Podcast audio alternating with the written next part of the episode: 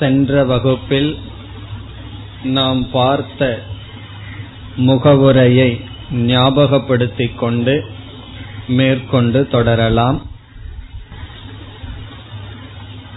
வேதாந்தம் என்ற சொல்லினுடைய லட்சணத்தை பார்த்தோம். வேதாந்தோ நாம உபனிஷத் பிரமாணம். வேதாந்தம் என்ற சொல்லுக்கு உபனிஷத் பிரமாணம் என்ற லட்சணம் கொடுக்கப்படுகின்றது. இதில் உபனிஷத் பிரமாணம் என்று இரண்டு சொற்கள் இருக்கின்றன. அதற்கு நாம் பார்த்த பொருள், உபனிஷத் என்ற சொல்லுக்கு பிரம்ம வித்யா என்ற முதல் பொருளை எடுத்துக்கொண்டு, பிரமாணம் என்ற சொல்லுக்கு ஞானத்தை கொடுக்கும் கருவி என்ற பொருளை எடுத்துக்கொண்டு பிரம்ம ஞானத்துக்கு கருவி என்று பொருள் பார்த்தோம். பிரம்ம வித்யாவுக்கு கருவியாக இருப்பது வேதாந்தம். பிரமாணம் என்பதற்கு கருவி, உபனிஷத் என்பதற்கு பிரம்ம வித்யாவிற்கு என்று பொருள் பார்த்தோம். பிறகு பிரமாணம் என்ற சொல்லை நாம் எடுத்துக்கொண்டு சில கருத்துக்களை பார்த்தோம். அதில் பிரமாணம் என்ற சொல்லுக்கு லட்சணம் கொடுக்க வேண்டும் என்றால் பிரமா கரணம் பிரமாணம். பிரமா என்றால் ஞானம், கரணம் என்றால் கருவி. பிரமாவுக்கு ஞானத்துக்கு எது கருவியாக இருக்குமோ அதை பிரமாணம் என்று சொல்கின்றோம். பிரமா கரணம் என்பது பிரமாணம் என்ற சொல்லுக்கு லட்சணம். பிறகு கரணம் என்ற சொல்லுக்கு லட்சணம் என்னவென்றால் அசாதாரண காரணம் கரணம் என்று நாம் பார்த்தோம். எது இன்றியமையாத காரணமாக இருக்கின்றதோ அது கரணம். அப்படி பலவிதமான கருவிகள் இருந்த போதிலும் பிரமாணம் என்ற சொல் ஞானத்தை கொடுக்கும் கருவியாக இருக்கின்றது என்று பார்த்தோம். பிறகு அடுத்து நாம் பார்த்த கருத்து, பிரத்யக்ஷ பிரமாணம் நேரடியாக நமக்கு ஞானத்தை கொடுக்கின்றது. அனுமானம் முதலிய மற்ற பிரமாணங்கள் நம்மிடம் ஏற்கனவே இருக்கின்ற ஞானத்தின் துணை கொண்டுதான் ஞானத்தை கொடுக்கும் என்று பார்த்தோம். அதேபோல் சப்த பிரமாணம், வாக்கிய ரூபமாக இருக்கின்ற சப்த பிரமாணமானது அறிவை கொடுக்க வேண்டும் என்றால் அந்த வாக்கியத்தில் பயன்படுத்தப்பட்டுள்ள பதார்த்த ஞானம் நமக்கு இருக்க வேண்டும். உபனிஷத்தானது தது துவம் அசி என்று ஒரு வாக்கியத்தை நமக்கு கொடுக்கின்றது.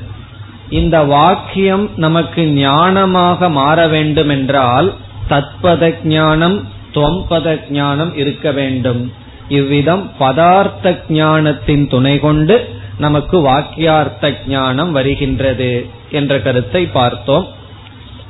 அடுத்ததாக நாம் பார்த்த கருத்து, நாம் அடைகின்ற ஞானம் வேறு விதத்தில் அறிய முடியாததாகவும் அதை அனதிகதம் என்றும், பிறகு எந்த வேறு பிரமாணமும் நீக்கப்படாமல் அபாதிதமாகவும் இருந்தால், இப்படி அடையப்படும் ஞானம் அனதிகதம் அபாதிதமாக இருந்தால்தான் அப்படிப்பட்ட ஞானத்தை எது கொடுக்குமோ அதை பிரமாணம் என்று கூறுகின்றோம்.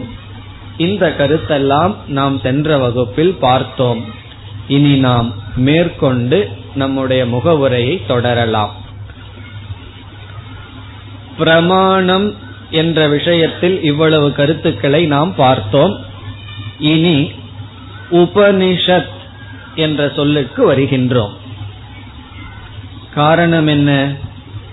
நம்முடைய முதல் வாக்கியம் வேதாந்தோ நாம உபனிஷத் பிரமாணம்.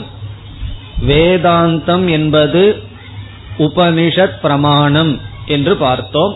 இதில் பிரமாணத்தை பற்றி சில கருத்துக்களை பார்த்து முடித்து இப்பொழுது உபனிஷத் என்ற சொல்லுக்கு வருகின்றோம்.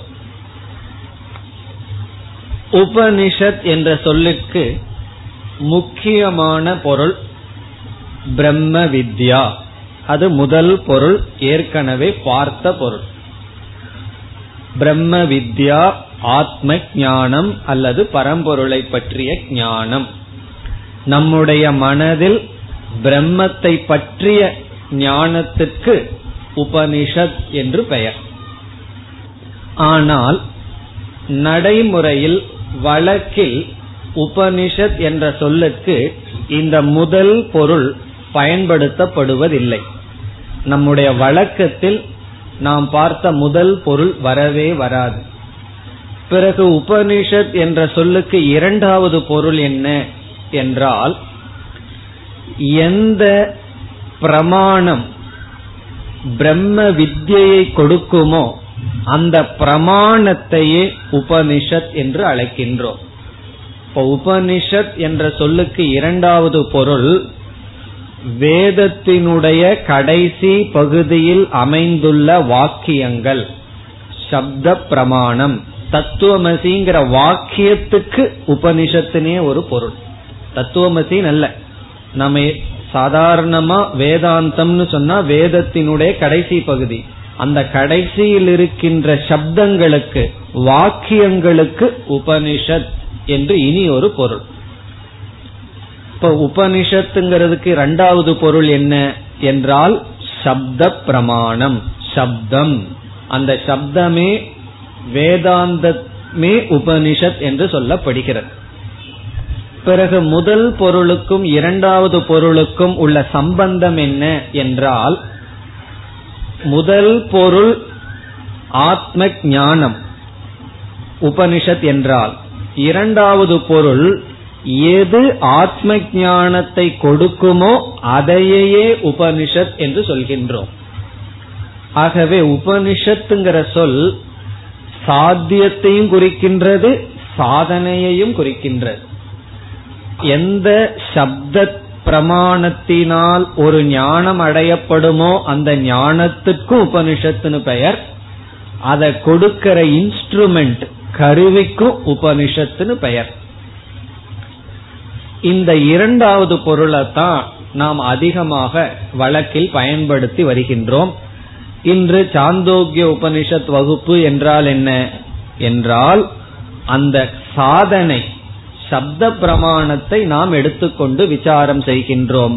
ஆகவே கடோபனிஷத், கேனோபனிஷத் என்றெல்லாம் நாம் சொல்லும் பொழுது உபனிஷத் என்ற சொல்லுக்கு பிரம்ம வித்யா என்று பொருள் எடுத்துக்கொள்ளவில்லை, சப்த பிரமாணம் என்று பொருள் எடுத்துக் கொள்கின்றோம். இப்ப உபனிஷத் என்ற சொல்லினுடைய இரண்டாவது பொருள் பிரம்ம ஞானத்திற்கு சாதனம், அது இரண்டாவது பொருள். முதல் பொருள் பிரம்ம ஞானம். இப்ப உபனிஷத் என்ற சொல்லினுடைய முக்கிய பொருள் பிரம்ம ஞானம், பிரம்ம வித்யா. இரண்டாவது பொருள் பிரம்ம வித்யாவுக்கு சாதனையாக எது இருக்கின்றது அதுவே உபனிஷத் என்றும் சொல்லப்படுகிறது. ஆகவே இரண்டாவது பொருள் கொண்டு இந்த லட்சணத்தை பார்த்தால் உபனிஷத் பிரமாணம் என்று இரண்டாவது பொருள் கொண்டு பார்த்தால் உபனிஷத் என்ற சொல்லிலேயே வேதாந்த வாக்கியம் என்ற பொருள் கிடைத்து விடுகிறது. பிறகு பிரமாணம் என்று என்ன சொல்கிறது என்றால் சப்த ரூபமான கருவி என்று பொருள் நமக்கு கிடைக்கிறது. ஆகவே சப்த ரூபமான கருவி என்பது இரண்டாவது டிரான்ஸ்லேஷன், இரண்டாவது விளக்கம். முதல் விளக்கம் என்ன? பிரம்ம ஞானத்திற்கு கருவி, அது ஃபர்ஸ்ட் மீனிங். உபனிஷத் பிரமாணம் என்பதற்கு முதல் அர்த்தம் பிரம்ம ஞானத்திற்கு கருவி. உபனிஷத் பிரமாணம் என்பதற்கு இரண்டாவது பொருள் சப்த ரூபமான கருவி. என்ன விதவிதமான பிரமாணம் இருக்கு, பிரத்யக்ஷ பிரமாணம், அனுமான பிரமாணம்னு விதவிதமான பிரமாணம் இருக்கும் பொழுது வேதாந்தம் என்பது பிரத்யக்ஷமோ அனுமான பிரமாணம் அல்ல, அது சப்த ரூபமான பிரமாணம், சப்த ரூபமான கருவி. இப்ப வேதாந்தத்துக்கு லட்சணம் என்ன என்றால், இந்த இரண்டு வாக்கியம் மனதில் இருந்தால் அது வேதாந்தத்தினுடைய லட்சணம். முதல் பிரம்ம ஞானத்துக்கு கருவி, இரண்டாவது சப்த ரூபமான கருவி. இதுதான் வேதாந்தத்தினுடைய இலக்கணம். இனி நாம் உபனிஷத் என்பதற்கு ரெண்டு பொருள்னு பார்த்தோம். பிரம்ம வித்யா, பிறகு பிரம்ம வித்யாவை கொடுக்கின்ற சப்த பிரமாணம் என்று ஒரு ஸ்லோகம் உபனிஷத்தினுடைய லட்சணத்தை இவ்விதம் கூறுகின்றது. அந்த ஸ்லோகத்தினுடைய அர்த்தத்தை இப்பொழுது பார்க்கலாம். அந்த ஸ்லோகம் என்னவென்றால், உபநீய இமம் ஆத்மானம், உபநீய இமம் ஆத்மானம் பிரம்ம அபாஸ்தத்வயம் யதஹ. இது முதல் வரி. உபநீய இமம் ஆத்மானம் பிரம்ம அபாஸ்தத்வயம் யதஹ.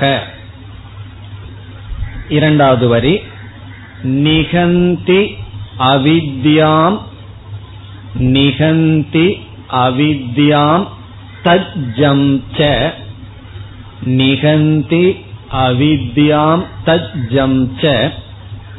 கடைசி பகுதி, தஸ்மாத் உபனிஷத் பவேத், தஸ்மாத் உபனிஷத் பவேத். இதனுடைய முழு ஸ்லோகம், உபநீய இமம் ஆத்மானம் பிரம்ம அபாஸ்தத்வயம் யதஹ நிகந்தி அவித்யாம் தஜ்ஜம் ச தஸ்மாத் உபனிஷத் பவேத். பிரசித்தமான ஸ்லோகம். உபநீய, முதல் சொல் உபநீய என்றால் அழைத்து சென்று, உபன அருகே, நீ என்றால் அழைத்து செல்லுதல், உபநீய என்றால் அருகே அழைத்து சென்று, உபன பக்கத்துல, நீனா அழைத்து செல்வது, உபநீய அருகே அழைத்து சென்று. அடுத்த கேள்வி, யாரை யாரிடத்தினுடைய அருகே அழைத்து செல்வது என்றால் இமம் ஆத்மானம். இமம் என்றால் இந்த, ஆத்மானம் என்றால் ஜீவனை, இந்த ஜீவனை அருகே அழைத்து சென்று. யாரினுடைய அருகே? அடுத்த சொல் பிரம்ம, பிரம்மத்தின் அருகே. உபநீய இமம் ஆத்மானம், பிரம்மங்கிறது இங்கேயே சேர்த்திக்கணும். இந்த ஆத்மாவை பிரம்மத்துக்கு அருகே அழைத்து சென்று. இந்த உபநீங்கிறதுல இவ்வளவு அர்த்தம் நமக்கு கிடைச்சிருது. நம்மை, ஜீவனை பிரம்மத்துக்கு அருகே அழைத்து சென்று. பிறகு நம்மை பிரம்மத்திடம் அழைத்து செல்வது மட்டும் இல்லாமல் இனி ஒன்னு செய்கின்றதாம், அபாஸ்தத்வயம் யதஹ. யதஹன யாது காரணத்தினால், எதனால இப்படி செய்யுதோ அதனால தஸ்மாத் உபனிஷத் பவே, அதனால உபனிஷத்துன்னு சொல்லப்படுகிறது.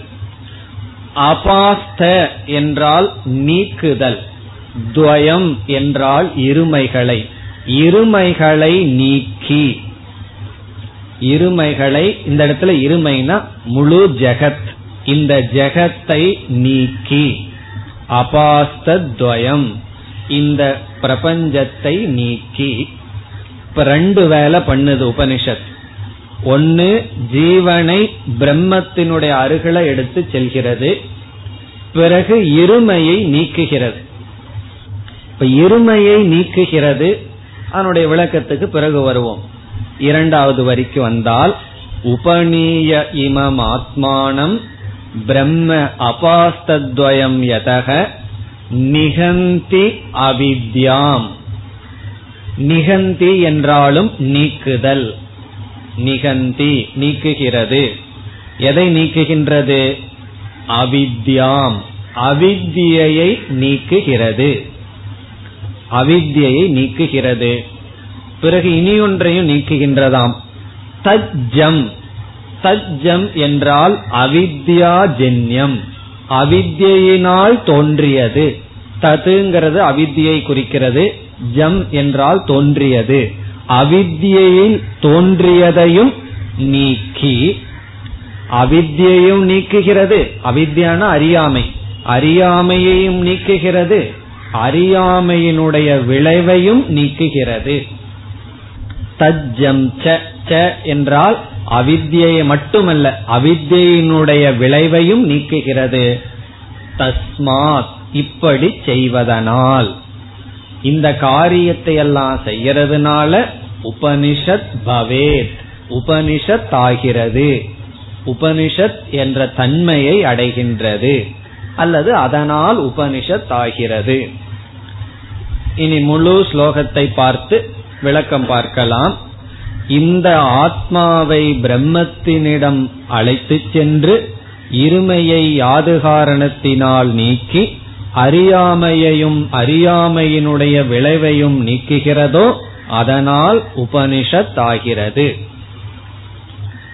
இனி இந்த ஆத்மாவை பிரம்மத்தின் அருகே அழைத்து செல்கிறது.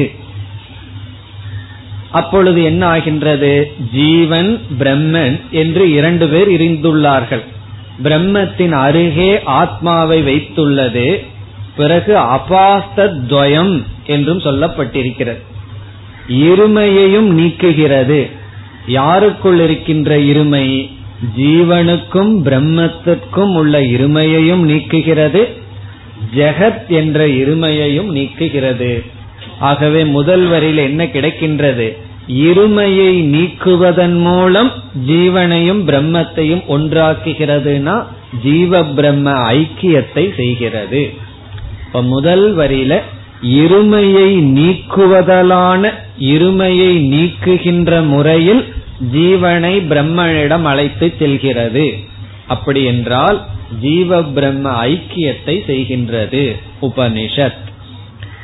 காரணம் என்ன? தத்துவமசிங்கிற உபனிஷத் வாக்கியத்தை கேட்டோம்னா நமக்கு கிடைக்கிறது ஜீவ பிரம்ம துவயம் நீக்கப்படுகிறது. இங்க துவயம்ங்கிறதுல ரெண்டு இருமை, ஜீவனுக்கும் பிரம்மத்திற்கும், ஜெகத்திற்கும் ஜீவனுக்கும் அல்லது பிரம்மத்திற்கும், இந்த இருமைகளையெல்லாம் நீக்குகின்றது. பிறகு இருமையை நீக்குகின்றதுனால என்ன பொருள்?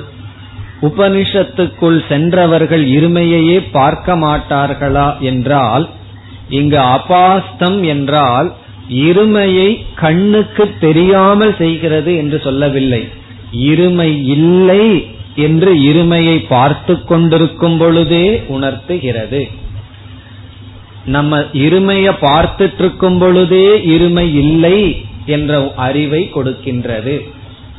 இதுதான் பெரிய மந்திரஜாலம், மாயாவி வித்தை என்று சொல்வது. இந்த மாயாவி என்ன செய்கின்றான்? இல்லாதத இருக்கிற மாதிரி காட்டிக்கொண்டிருக்கின்றான். வேதாந்தம் என்ன சொல்லுது? இருக்கிறத இல்லாம செய்கிறது. நம்ம கண்ணு முன்னாடி இருக்கிறதையெல்லாம் இல்லைன்னு காட்டுகின்றது. வேற மாயாவி என்ன செய்கின்றான்? இல்லாதத சத்தியமாக தெரிய வைக்கின்றான். சத்தியமாக தெரிந்து கொண்டது இல்லை, அது சத்தியம் அல்ல என்று செய்கின்றது. இதுதான் உபனிஷத்தினுடைய வேலை. இனி இரண்டாவது வரிக்கு வந்தால், நிகந்தி அவித்யாம், அறியாமையை நீக்குகின்றது. அறியாமையை நீக்குகின்றதுனா ஜீவ ஈஸ்வர அறியாமையை நீக்குகின்றது. நம்மை பற்றி அறியாமை, ஈஸ்வரனை பற்றி அறியாமையை எல்லாம் நீக்குகின்றது. அறியாமை நீங்கிய பிறகு அறியாமையினுடைய விளைவினால் என்னென்ன வந்ததோ அதுவும் நீங்குகின்றது. தஜ்ஜம் ச, அறியாமையினுடைய விளைவு சம்சாரம், துக்கம். முதல்ல அத்தியாசம்னு சொல்லுவோம். அஜ்ஞானத்தினுடைய நேரடியான விளைவு அத்தியாசம், அத்தியாசத்தினுடைய விளைவு துக்கம். அறியாமையினால நம்ம என்ன செய்யறோம்? அனாத்மாவை ஆத்மான்னு நினைக்கிறோம். அதனுடைய விளைவு சம்சாரம். இப்ப சம்சார காரணத்தையும் சம்சாரத்தையும் நீக்குகின்றது. சுஷுப்தி எதை நீக்குகின்றது? காரணத்தை நீக்காமல் காரியத்தை மட்டும் நீக்குகின்றது. நித்ரா என்பது என்ன செய்கின்றது? அந்த இடத்துல நமக்கு துயரம் இல்லை, காரியம் மட்டும் இல்லை, ஆனால் பீஜம் இருக்கின்றது. இங்கு உபனிஷத் முதல்ல காரணத்தை நீக்குகின்றது, பிறகு காரியமும் சேர்ந்து நீக்கப்படுகிறது. தஸ்மாத் உபனிஷத் பவேத், ஆகவே உபனிஷத் என்று சொல்லப்படுகிறது. அப்போ உபனிஷத் என்றால் நம்ம அந்த டெக்ஸ்ட் நூல், அந்த சப்த ரூபமான வாக்கியங்கள், அத உபனிஷத்துன்னு சொல்லி வருகின்றோம். உபனிஷத் என்று நாம் வழக்கில் அதை சொல்லி வருகின்றோம். அது நம்ம பார்த்த இரண்டாவது பொருள். முதல் பொருள் என்ன? அந்த உபனிஷத்து நூல் டெக்ஸ்டிலிருந்து கிடைக்கிற பலன் பிரம்ம வித்யா, அதையும் உபனிஷத் என்று சொல்வோம். அதுதான் முக்கிய அர்த்தம். அந்த முக்கிய அர்த்தத்தை நம்ம விட்டுட்டு நம்ம வழக்கில் இரண்டாவது பொருளையே பயன்படுத்தி வருகின்றோம். இனி அடுத்த கேள்வி, எந்த உபனிஷத் அல்லது எத்தனை உபனிஷத் படிச்சா அவித்யையும் அவித்யினுடைய காரியமும் போகும்? அதுவும் ஒரு ஸ்லோகத்தில் சொல்கிறார்கள், மாண்டூக்கியம் ஏகம் ஏவ அலம், மாண்டூக்கியம் ஏகம் ஏவ அலம் முமுக்ஷூணாம் விமுக்தயே. முமுக்ஷுக்கள் முக்தி அடைகிறதுக்கு மாண்டூக்கியம் ஏகம் ஏவ அலம், மாண்டூக்கியம் ஏகம் ஏவ அலம் முமுக்ஷூணாம் விமுக்தயே. முமுக்ஷுக்களினுடைய முக்திக்கு மாண்டூக்கியம் ஒன்றே போதும். ஏகம் ஏவ அலம், அலம்னா போதுமா? ஆனா நான் மாண்டூக்கியம் படிச்சுட்டு அவித்தையும் போகல, அவித்தையினுடைய காரியமும் போகலையேன். ரெண்டாவது வரி, ததாபி அசித்தம் சேத் ஞானம், ததாபி அசித்தம் சேத் ஞானம். ததாபினா மாண்டூக்கியத்தை படிச்சும் ஞானம் அசித்தம், ஞானம் சித்திக்கவில்லை என்றால் தசோபனிஷதம் பட, கடைசி பகுதி தசோபனிஷதம் பட, 10 உபனிஷத்தை ஒழுங்கா படி. அப்ப முழு ஸ்லோகம் என்ன? மாண்டூக்கியம் ஏகம் ஏவ அலம். நீங்க சமஸ்கிருத ஞானம் இல்லாமே உங்களுக்கு புரிஞ்சிடும். மாண்டூக்கிய உபனிஷத் படிச்சதனுடைய விளைவு இதுவும் புரிஞ்சிடும். மாண்டூக்கிய உபனிஷத் புரியுதோ இல்லையோ இந்த ஸ்லோகம் புரிஞ்சிடும். மாண்டூக்கியம் ஏகம் ஏவ அலம் முமுக்ஷூணாம் விமுக்தயே ததாபி அசித்தம் சேத். மாண்டூக்கியோபனிஷத் படிச்சும் அசித்தம் சேத் ஞானம், ஞானம் சித்திக்கவில்லை என்றால் தசோபனிஷதம் பட, படன தொம் பட, நீ படி. என்னன்னா 10 உபனிஷத்தையும் படி. இதனுடைய அர்த்தம் என்ன என்றால், மாண்டூக்கிய மட்டுமல்ல, ஏதோ ஒரு உபனிஷத் நமக்குள்ள போயிருந்ததுன்னா போதும். அதனாலதான் சின்மயானந்தஜி சொல்வார்களாம், ஒருவர் சொன்னாராம், நான் பல உபனிஷத்துக்குள்ள போயிருக்கேன், I have gone through so many Upanishad. Swamiji கேட்டார், எவ்வளவு உபனிஷத் உனக்குள்ள போயிருக்கு?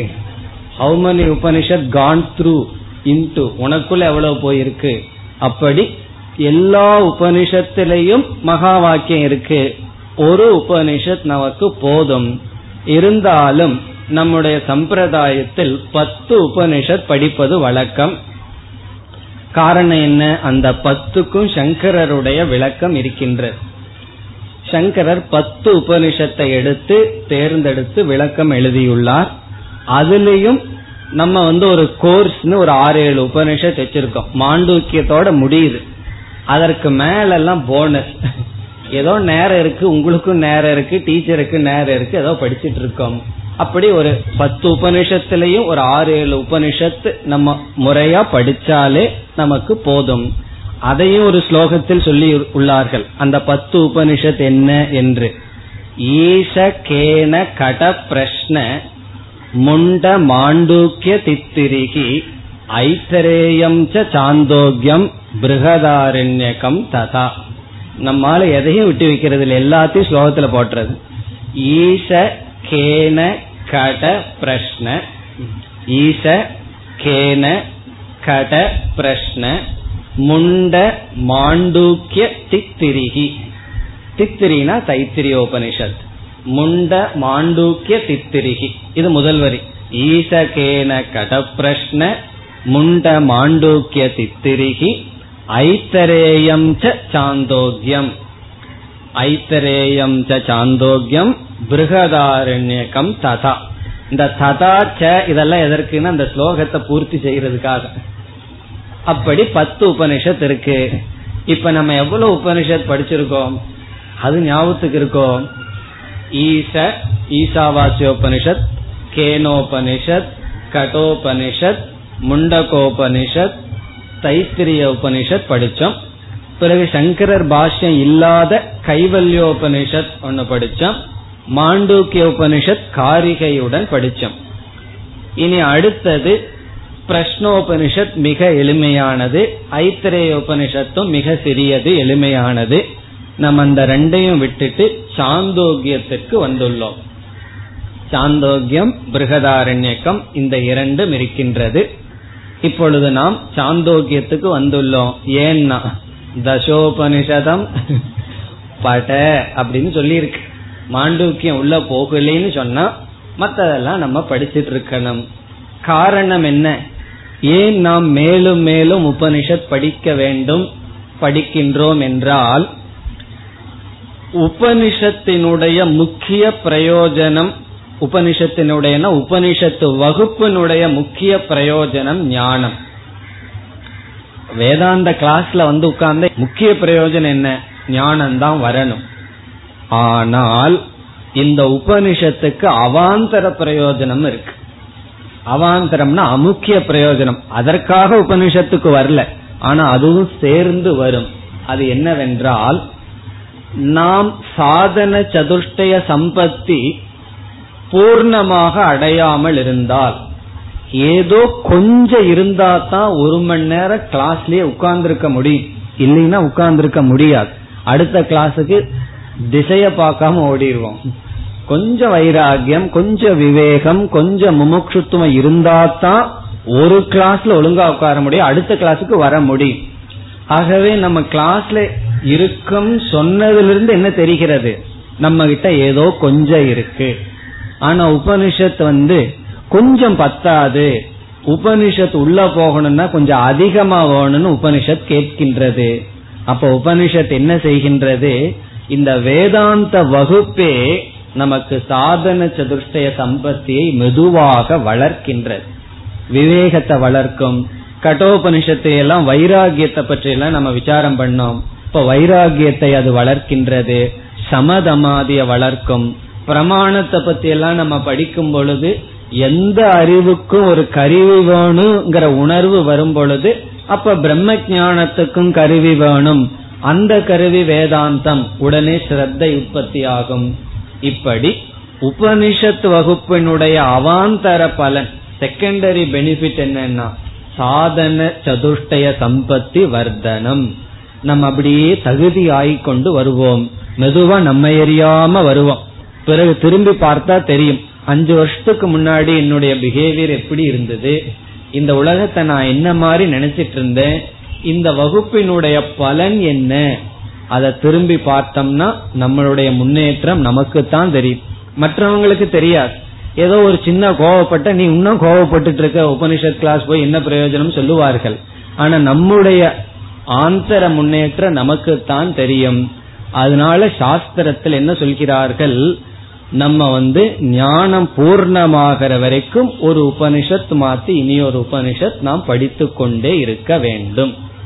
இப்ப உபனிஷத் கிளாஸ்ல 2வது பிரயோஜனம் என்னன்னா தகுதி ஆயிட்டு வர்றோம். அதற்காக உபனிஷத் கிளாஸுக்கு வர்றதில்லை. அப்படி ஒரு உபனிஷத்துல என்ன ஆயிருக்கும்னா உபனிஷத்தினுடைய முக்கிய பலன் கிடைச்சிருக்காது, அடுத்த உபனிஷத்துல கிடைக்கலாம். காரணம் என்ன, ஒரு உபனிஷத் நம்ம தகுதிப்படுத்தி இருக்கும். சில சமயம் ஒரு கோர்ஸே நம்ம தகுதிப்படுத்தி இருக்கும், அடுத்த கோர்ஸ்ல என்ன ஆகும், இப்பதான் புரிகின்றது என்று நமக்கு வரும். ஆகவே நம்ம என்ன செய்கின்றோம், ஒவ்வொரு உபனிஷத்தாக படித்து கொண்டு வருகின்றோம். இனி சாந்தோக்கிய உபனிஷத் என்ற சொல்லினுடைய பொருள் என்ன என்று பார்ப்போம். சந்தஸ் என்றால் வேதம் என்று ஒரு பொருள். சந்தஸ், சந்தக என்றால் ஒரு பொருள், வேதக வேதம். இனி ஒரு பொருள் இருக்கு, செய்யுள் அமைப்புக்கும் சந்தஸ் என்று சொல்வது. ஒரு ஸ்லோகம் எவ்வளவு எழுத்துக்கள் இருக்க வேண்டும், அந்த செய்யுள் அமைப்புக்கும் சந்தஸ்னு ஒரு பொருள். இனி ஒரு பொருள் வேதம். சந்தக காயதி இதி சந்தோகக. சந்தக காயதி, காயதினா பாடுகிறார்கள், சந்தகன வேதத்தை பாடுபவர்கள். சந்தக காயதி இது சந்தோகக. சந்தோகக என்றால் வேதத்தை பாடுபவர்கள். வேதத்தை யார் பாடுவா? சாதாரண உச்சரிப்பவர்களெல்லாம் ரிக்வேதிகள், யஜுர்வேதிகள், அதர்வண வேதிகள். வேதத்தை பாடலா பாடுபவர்கள் சாமவேதிகள். ஆகவே சந்தோகக என்ற சொல் சாமவேதியை குறிக்கின்றது. சாமவேதி, சாமவேதத்தை படிப்பவர்கள். இப்ப சந்தோகக என்றால் சாமவேதி. சந்தோகானாம் இதம் சாந்தோக்யம். சந்தோகானாம் என்றால் சாமவேதிகளை. சாந்தோக்யம் கடைசி அர்த்தம் என்ன? சாமவேதிகளை சார்ந்தது, சாமவேதத்தை ஓதுபவர்களை சார்ந்த உபனிஷத். அதனுடைய அர்த்தம் என்னன்னா, இந்த உபனிஷத் சாமவேதத்தில் இருக்கின்றது. ஒவ்வொரு உபனிஷத்தும் ஒவ்வொரு வேதத்தில் இருக்கும். ருக்வேதத்தினுடைய கடைசியிலேயோ எஜுர்வேதத்தின் கடைசியிலேயோ அப்படி ஒவ்வொரு உபனிஷத்தும் ஒவ்வொரு வேதத்தினுடைய கடைசி பகுதியில் இருக்கும். இந்த உபனிஷத் சாமவேதத்தில் கடைசி பகுதியில் இருக்கு. அதனாலதான் சாமவேதிகள் இந்த உபனிஷத்தை படிக்கிறார்கள், பாடுகிறார்கள். அப்ப சாந்தோக்யம் என்பதனுடைய பொருள் சாமவேதத்தை சார்ந்தவர்களுடையது. இந்த உபனிஷத்துக்கு என்ன பேர்னா, சாமவேதத்தில் இருக்கிற உபனிஷத்துன்னு பேர். கேனோபனிஷத்தும் சாமவேதத்தை சார்ந்தது, இந்த உபனிஷத்தும் சாமவேதத்தை சார்ந்தது. ஆகவே சாந்தோக்கிய உபனிஷத்துக்கும் கேனோபனிஷத்தினுடைய சாந்தி பாடம்தான். ஆப்யாயந்து மமாங்காணி என்ற சாந்தி பாடம் இந்த உபனிஷத்துக்கும் கேனோபனிஷத்துக்கும் பொதுவானது. நாம் அடுத்த வகுப்பில் சாந்தி பாடத்தை பார்க்கலாம். காரணம் என்ன? இந்த உபனிஷத்துக்கும் அந்த உபனிஷத்துக்கும் ஒரே சாந்தி பாடம். அந்த உபனிஷத் பார்த்து ரொம்ப நாள் ஆயிருக்கு. ஆகவே நாம் சாந்தி பாடத்தை விளக்கமாக பார்க்கலாம். இனி இந்த உபனிஷத்தில் 8 அத்தியாயங்கள் இருக்கின்றன. சாந்தோக்கிய உபனிஷத்தில் 8 அத்தியாயங்கள். ஒவ்வொரு அத்தியாயங்களும் கண்டமாக பிரிக்கப்பட்டுள்ளது.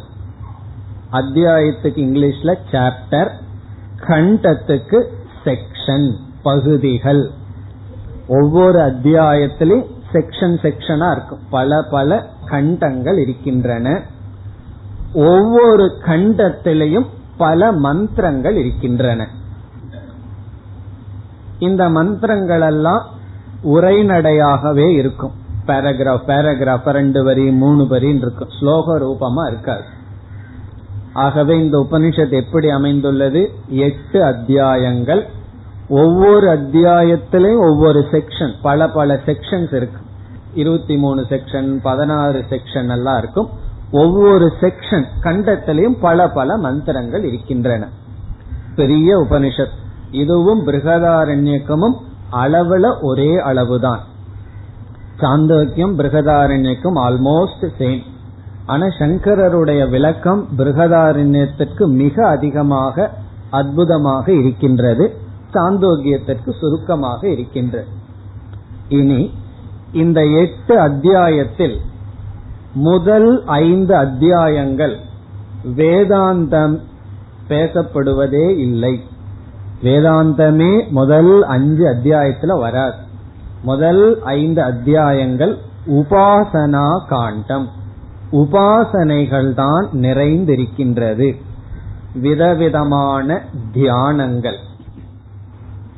இப்ப ஃபர்ஸ்ட் 5 சாப்டர்ல என்ன இருக்கு? விதவிதமான தியானம், கதைகள், வேல்யூஸ். இதுதான் ஃபர்ஸ்ட் 5 சாப்டர் இருக்கு. கதைகள் எல்லாம் வரும். இடையில இடையில சின்ன சின்ன கதைகள். அந்த கதைகள்ல சில பண்புகள். அதை விட உபாசனை அதிகமாக இருக்கின்றது. பிறகு ஆறாவது அத்தியாயம் முழுதும் வேதாந்தம். ஆறாவது அத்தியாயம் முழுமையாக வேதாந்தத்திற்கு ஒப்படைக்கப்பட்டுள்ளது. அதுலதான் நமக்கு தத்துவமசிங்கிற மகா வாக்கியம் வருகின்றது. 6th சாப்டர்ல தான் வருகின்றது. 6th சாப்டர்ல தான் வேதாந்தமே ஆரம்பிக்கின்றது. பிறகு 7, 8 அந்த 2 அத்தியாயங்களிலும் வேதாந்தம் வருகின்றது. இடையில் உபாசனைகளும் வரும். 6வது அத்தியாயத்துல உபாசனை சாதனை எல்லாம் ஒன்னும் கிடையாது, முழுமையா வேதாந்தம். 7, 8 அத்தியாயத்திலையும் வேதாந்தம் இருக்கின்றது. ஆனால் 7, 8 இடையில் உபாசனைகள் வந்து செல்லும். ஆனால் 6, 7, 8 இந்த மூன்றையும் சேர்ந்து வேதாந்த பகுதி ஆகிறது. முதல் 5 உபாசனை ஆகின்றது. நாம் என்ன செய்ய இருக்கின்றோம் என்றால் 6, 7, 8 இந்த 3 அத்தியாயங்களைத்தான் ஒவ்வொரு மந்திரமாக பார்க்க போகின்றோம். இப்ப கடைசி 3 சாப்டர் தான் நம்ம சாந்தோக்கிய உபனிஷத்துல படிக்க போகின்றோம். காரணம் என்ன? அதுலதான் நமக்கு வேதாந்த பகுதி வருகின்றது. பிறகு முதல் 5 அத்தியாயத்தை என்ன செய்கின்றோம் என்றால் சாரமாக பார்க்க போகின்றோம். இந்த மருந்துக்குன்னு சொல்றது உபாசனை எல்லாம் எப்படி சொல்லப்பட்டிருக்கின்றது என்று மட்டும் பார்க்க போகின்றோம். இந்த உபாசனை செய்யறதுக்கு நமக்கு பொறுமை இருக்கோ இல்லையோ தெரியல, கேக்கிறதுக்கு பொறுமை இருக்கான்னு சந்தேகம் எனக்கு வந்திருக்கு. காரணம் என்ன? படிக்கிறதுக்கே எனக்கும் பொறுமை இல்லை. அப்படி விதவிதமான உபாசனைகள் நமக்கு இன்னைக்கு பிராக்டிக்கலா ரெலவெண்டா இருக்கா. இருந்தாலும் நமக்கு தெரிஞ்சுக்கணும் உபனிஷத் எப்படியெல்லாம் உபாசனை சொல்கிறது என்று. ஆகவே முதல் அத்தியாயத்துல நம்ம என்ன செய்ய போகின்றோம், எந்தெந்த விதத்துல உபாசனை சொல்லப்பட்டிருக்கிறது. பிறகு நல்ல கதைகள் வந்தால் அதையும் பார்ப்போம், வேல்யூஸ் இருந்தா அதையும் நம்ம பார்ப்போம். பிறகு 2, 3, 4 போக போக ஒரு அத்தியாயத்துல முக்கியமான உபாசனைகள் என்ன, விதவிதமான உபாசனைகள் எல்லாம் இருக்கு. அந்த உபாசனைகளை மட்டும் எப்படி இங்கு கூறப்பட்டிருக்கிறதுன்னு பார்க்க போகின்றோம். ஆகவே 6வது அத்தியாயம் வரைக்கும் நமக்கு புஸ்தகம் தேவைப்படாது. ஏன்னா நம்ம அது வரைக்கும் உபாசனை சாரமாக பார்க்க போகின்றோம். அதற்கு மேல்தான் ஒவ்வொரு மந்திரத்தையும் எடுத்துக்கொண்டு முறையாக பார்க்க போகின்றோம். இனி நம்ம என்ன செய்ய வேண்டும் என்றால் முதல் அத்தியாயத்திலிருந்து உபாசனைக்குள் செல்ல வேண்டும். அதற்கு முன் உபாசனம் என்ற தலைப்பில் சில கருத்துக்களை பார்க்க இருக்கின்றோம். காரணம் என்ன? உபனிஷத்து உபாசனைக்கு ரொம்ப முக்கியத்துவம் கொடுத்திருக்கின்றது. ஆகவே உபாசனம் என்றால் என்ன என்று இப்பொழுது உபாசனம் என்ற தலைப்பில் மீண்டும் முகவுரையை துவங்குகின்றோம். அதற்கு பிறகு சாந்தி பாடத்தை பார்த்துட்டு பிறகு ஒவ்வொரு அத்தியாயத்திற்குள் இருக்கின்ற உபாசனைக்கு செல்கின்றோம். இப்பொழுது நம்முடைய தலைப்பு உபாசனம். உபாசனம் என்றால் தியானம். தெரிஞ்ச வார்த்தை தியானம், அதைத்தான் உபாசனம் என்று சொல்கின்றோம். இந்த உபாசனத்தினுடைய பிரயோஜனத்தை கடைசியில பார்க்கலாம். முதலில் உபாசனா லட்சணம், உபாசனைக்கு என்ன லட்சணம்னு பார்க்கின்றோம். பிறகு உபாசனா பேதம், என்னென்ன உபாசனைகள், எந்தெந்த விதத்துல உபாசனை இருக்குன்னு பார்ப்போம். பிறகு உபாசனா பலம், உபாசனைக்கு என்னென்ன பிரயோஜனம் இருக்குன்னு பார்ப்போம். அந்த பிரயோஜனத்தை பார்க்கும்போது நமக்கு புரிந்துவிடும் ஏன் உபனிஷத் உபாசனைக்கு இவ்வளவு முக்கியத்துவம் கொடுக்கின்றது என்று. இனி உபாசனையினுடைய லட்சணத்துக்கு வருகின்றோம். முதல்ல சுருக்கமா தெளிவான லட்சணத்தை கூறி பிறகு விரிவான லட்சணத்துக்கு வரலாம். சுருக்கமான லட்சணம் என்னவென்றால் சமான பிரத்யய பிரவாக கரணம். இதுதான் உபாசனையினுடைய லட்சணம். சமான பிரத்யய பிரவாக கரணம், எல்லாம் ஒரே வார்த்தை, சமான பிரத்யய பிரவாக கரணம். சமான பிரத்யய பிரவாக கரணம், கடைசியில கரணம்னு ஒரு சொல்ல இருக்கு. கரணம்னா இந்த இடத்துல செய்தல், இன்ஸ்ட்ருமெண்ட் பொருள் அல்ல, செய்தல், அப்படி பண்ணுதல், அப்படி பண்ண வேண்டும். பிரவாகம், பிரவாகம்னா உங்களுக்கு தெரியும் நீரினுடைய ஓட்டம், அல்லது அதை விட இங்க நல்ல உதாரணம் சொன்னோம்னா எண்ணெய விட்டோம் அப்படின்னா அது அப்படியே வருகின்றது. தண்ணியாவது சிதறி சிதறி வரும், எண்ணெய பாட்டில் இருந்து விட்டோம்னா எப்படி வருகிறதோ அது பிரவாகம். தைலதாரா என்று சொல்வார்கள் பிரவாகம். பிரத்யம் என்றால் எண்ணம், நம்மளுடைய தாட்ஸ், விருத்தி, எண்ணங்கள், எண்ணங்களினுடைய ஓட்டத்தை செய்தல். அதுதான் ஓடிட்டே இருக்கே, எண்ணங்களுடைய ஓட்டத்தை நம்ம செய்ய வேண்டிய அவசியமே இல்லையே. அது ரொம்ப முக்கியமான வார்த்தை என்ன, சமான பிரத்யய. சமானம்னா ஒரே ஒரு எண்ணங்கள், ஒரே ஒரு எண்ணத்தினுடைய ஓட்டம். என்ன ஓட்டத்தை செய்யறதுல கஷ்டமே இல்லை, என்ன ஓட்டம் ஓடிக்கொண்டிருக்கு, அது எப்படிப்பட்ட என்ன ஓட்டமா செய்யறது உபாசனை. சமான பிரத்யய பிரவாக கரணம், இதுதான் உபாசனையினுடைய பொதுவாவே தியானத்தினுடைய பொதுவான லட்சணம். இதுல ரொம்ப முக்கியமான வார்த்தை என்ன, சமானம். அங்கதான் நமக்கு கஷ்டம் வருது. விஷமமான பிரத்யயத்தினுடைய ஓட்டம் நமக்கு ஓடிட்டு இருக்கு, நமக்கே லாஜிக் தெரியாது.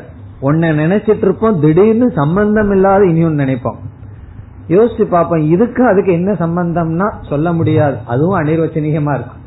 பிறகு இனி ஒன்னு நினைப்போம், இப்படியே ஓடிக்கொண்டே இருக்கு, வேகமா வேற ஓடிட்டு இருக்கு, வேகமா ஓடுது, எங்கெங்கேயோ ஓடிட்டு இருக்கு.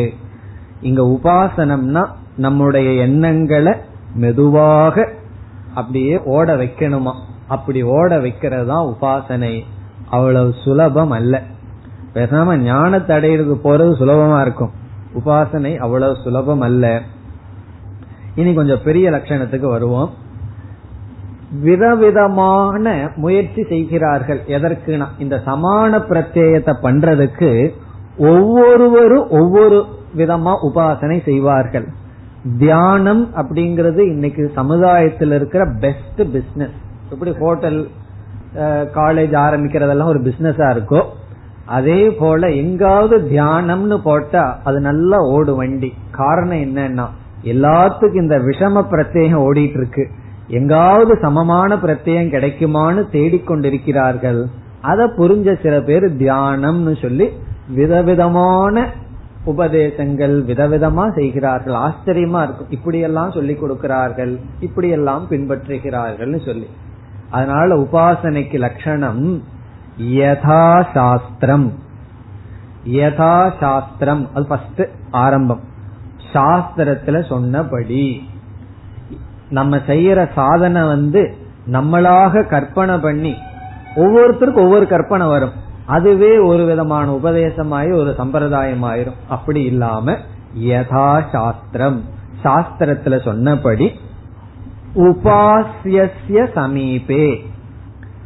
உபாஸ்யம் அப்படின்னா யார தியானிக்கிறோமோ அந்த தத்துவம். உபாஸ்யஸ்ய சமீபே அருகில். யதா சாஸ்திரம் உபாஸ்யஸ்ய சமீபே. இனி நாம பார்த்ததுதான் சமான பிரத்யய பிரவாகேன. சமான பிரத்யய பிரவாகம் அது வரைக்கும் பார்த்திருக்கோம். சமான பிரத்யய பிரவாகேன அது உங்களுக்கு தெரியும், ஒரே பிரத்யத்தில் இருப்பதாக. இனி அடுத்த சொல் கொஞ்சம் கஷ்டமானது, தீர்க்க காலம். தீர்க்க காலம்னா எனக்கு ரெண்டு சமான பிரத்யம் வந்துடுதேன்னா போதாது, தீர்க்க காலம் கொஞ்சம் அதிக காலம். தீர்க்க காலம் எது ஆசனம் தது உபாசனம். இந்த பெரிய லட்சணத்தை இப்ப பார்த்தா இப்படி வரும், யதா சாஸ்திரம் உபாஸ்யஸ்ய சமீபே சமான பிரத்யய பிரவாகேன தீர்க்க காலம் எது ஆசனம் தது உபாசனம். இது பூர்ண லட்சணம் உபாசனத்திற்கு. இதுல முதல் சொல்லி யதா சாஸ்திரம் ரொம்ப முக்கியம். அதனாலதான் ஒரு மந்திரத்தை ஒருவர் ஒழுங்கா ஜபிக்கணும்னு ஆசை இருந்ததுன்னா சில மகான்கள் கிட்ட போய் மந்திர தீட்சை ஏதாவது மந்திரம் உங்க வாயிலிருந்து சொல்லுங்கன்னு கேட்டுட்டு செய்யறது, அப்பதான் ஒரு ஸ்ரத்த வரும்னு சொல்லு. இப்ப அவர் சில நியமம் எல்லாம் சொல்லி கொடுப்பார், நீ இந்த மாதிரி பண்ணணும், அந்த மந்திர தூய்மையா இருக்கணும்னா நீ தூய்மையா இருந்து இப்படி ஆரம்பின்னு சிலதெல்லாம் சொல்லி கொடுப்பார். அப்படி இந்த உபாசனை எடுத்து கொடுப்பார்கள், அதெல்லாம் இருக்கு. அதான் யதா சாஸ்திரம், பெரியவர்களிடம் அதெல்லாம் கேட்டு யதா சாஸ்திரம், சாஸ்திரத்துல சொன்னபடிதான் இருக்கணும். ஒவ்வொருவர் சாஸ்திரத்துக்கு சம்பந்தம் இல்லாம உபாசனை சொல்லி கொடுப்பார்கள். நம்ம ஜபிக்கிற மந்திரம் ஈஸ்வரனோடு சம்பந்தப்பட்டிருக்கணும், அர்த்தமற்ற சொற்களோ அல்லது வேறு ஏதாவது சொற்களோ இருக்கக்கூடாது, பகவானோடு சம்பந்தப்பட்டிருக்க வேண்டும். அதெல்லாம் யதா சாஸ்திரம். உபாசிய சமீபே, அடுத்த பகுதி. இந்த உபாசனம்ங்கிறத ரெண்டா நம்ம பிரிக்கிறோம். முதல் சொல் உப, இரண்டாவது சொல் ஆசனம். உப ஆசனம்னு ரெண்டா பிரிச்சோம். உபங்கிற சொல்லுக்கு ரெண்டு அர்த்தம் இருக்கு. ஒரு அர்த்தம் சாமீபியம், அருகில். உபனா பக்கத்தில், நம்ம உபனிஷத்துக்கு பார்த்தது போல உப என்றால் அருகில், பக்கத்தில். இனி ஒரு பொருள் உப என்பதற்கு ஆதானம், எடுத்து கொள்ளுதல். உபங்கிறதுக்கு இரண்டாவது பொருள் ஆதானம், எடுத்து கொள்ளுதல். முதல் பொருள் சமீபம், அருகில். இப்ப நம்ம முதல் பொருள் எடுத்துக்குவோம். உபாசிய சாமீபியே, உபாசிய தேவதையினுடைய சமீபத்தில். சமீபத்தின்னா அந்த தேவதைய மனசுல வச்சு, எதை நம்ம உபாசிக்கின்றோமோ தியானம் செய்கின்றோமோ அதன் அருகில் மனதில் வைத்து. பிறகு அடுத்தது நம்ம பார்த்தோம் சமான பிரத்யேய பிரவாகேன, அதே உபாசியத்தையே மனதில் கொண்டு வந்து அந்த பிரவாகத்துடன் தீர்க்க காலம், கொஞ்சம் அதிகமான காலம், அட்லீஸ்ட் ஒரு 5 நிமிஷமாவது பிறகு 20 நிமிடமாவது தீர்க்க காலம். ஏது ஆசனம், ஆசனம்னா இருத்தல், அமர்ந்திருத்தல், வர்த்தமானம், தது உபாசனம். பிறகு உபங்கிறதுக்கு இனி ஒரு பொருள் பார்த்திருக்கோம், ஆதாய, எடுத்துக்கொண்டு அப்படின்னு ஆதானம். அப்படி எடுத்துக்கொண்டு என்றால் எதை எடுத்துக்கொண்டு, ஒரு வார்த்தை இந்த இடத்துல சேர்த்திக்கணும், ஆலம்பனம் ஆதாய, ஒரு ஆலம்பனத்தை எடுத்துக்கொண்டு. ஆலம்பனம்னா சிவலிங்கம், இது போன்ற ஒரு குறியை எடுத்துக்கொண்டு. பிறகு மற்றதெல்லாம் அதேதான். சமான பிரத்யேய பிரவாகேன தீர்க்க காலம் எது ஆசனம் தது உபாசனம். இப்ப உபாசனம்னா என்ன? உபங்கிற சொல்லுக்கு பக்கத்துலன்னு பொருள் கொடுத்தா தேவதையினுடைய உபாசியத்தினுடைய பக்கத்தில். உபங்கிறதுக்கு எடுத்துக்கொள்ளுதல்னு பொருள் கொடுத்தா ஒரு ஆலம்பனத்தை எடுத்துக்கொண்டு பிறகு ஒரே எண்ணத்தில் இருந்து பழகுதல். இதுதான் உபாசனத்தினுடைய லட்சணம். உபாசனத்தினுடைய பிரயோஜனத்தை நம்ம பார்க்கும் பொழுது ஏன் இந்த உபாசனை அவசியம்னு நமக்கு அங்கு விளங்கும். இனி அடுத்த கருத்து உபாசனா பேதங்கள், உபாசனா பேதாகா, என்னென்ன விதமான உபாசனைகள் எல்லாம் இருக்கிறது அதை இப்பொழுது பார்க்க போகின்றோம். விதவிதமான உபாசனைகள் இருக்கின்றது, அதுல எல்லாம் நம்ம பார்க்கல, ஓரளவு சில உபாசனைகளை பார்க்கிறோம். அதாவது உபாசனைகளையே நம்ம பிரித்து பார்க்கின்றோம். அதுல ஒரு கோணத்துல இப்பொழுது 2ஆக பிரிக்கின்றோம், இனி அடுத்த கோணத்துல 5ஆக பிரித்து பார்க்க போகின்றோம். இப்பொழுது எல்லா உபாசனைகளையும் 2ஆக பிரிக்கின்றோம். முதல் கர்மாங்க உபாசனம், கர்ம அங்க உபாசனம். இரண்டாவது ஸ்வதந்திர உபாசனம். இப்படி 2 டிவிஷன் உபாசனை. தியானம் 2ஆக பிரிக்கப்படுகிறது. கர்மாங்க உபாசனம், இரண்டாவது ஸ்வதந்திர உபாசனம். இப்பொழுது முதல் உபாசனையை எடுத்துக்கொள்வோம், கர்ம அங்க உபாசனம். இது மிகவும் சுலபமானது, கர்மத்துக்கு அங்கமாக இருக்கின்ற உபாசனம். அங்கம்னா இது ஒரு சப்போர்ட், சைடு சப்போர்ட் போல இருக்கு. கர்மத்துக்கு அங்கமாக இருக்கின்ற உபாசனம். ஒரு கர்மம் என்றோம், அதற்கு சைடுல ஒரு அங்கமாக இருக்கின்ற உபாசனம், ஒரு பகுதியாக, அங்கம்னா இந்த இடத்துல பார்ட், ஒரு பகுதியாக இருக்கின்ற உபாசனம். சந்தியாவந்தனத்திலேயே என்ன பண்ணுவோம், 2 நிமிஷம் தியானம் இருக்கும், அல்லது வேற ஏதாவது வைதிக யாகங்கள் யஜ்யங்கள் எல்லாம் பண்ணும்போது இடையில ஒரு 5 நிமிஷம் தியானம் இருக்கும்.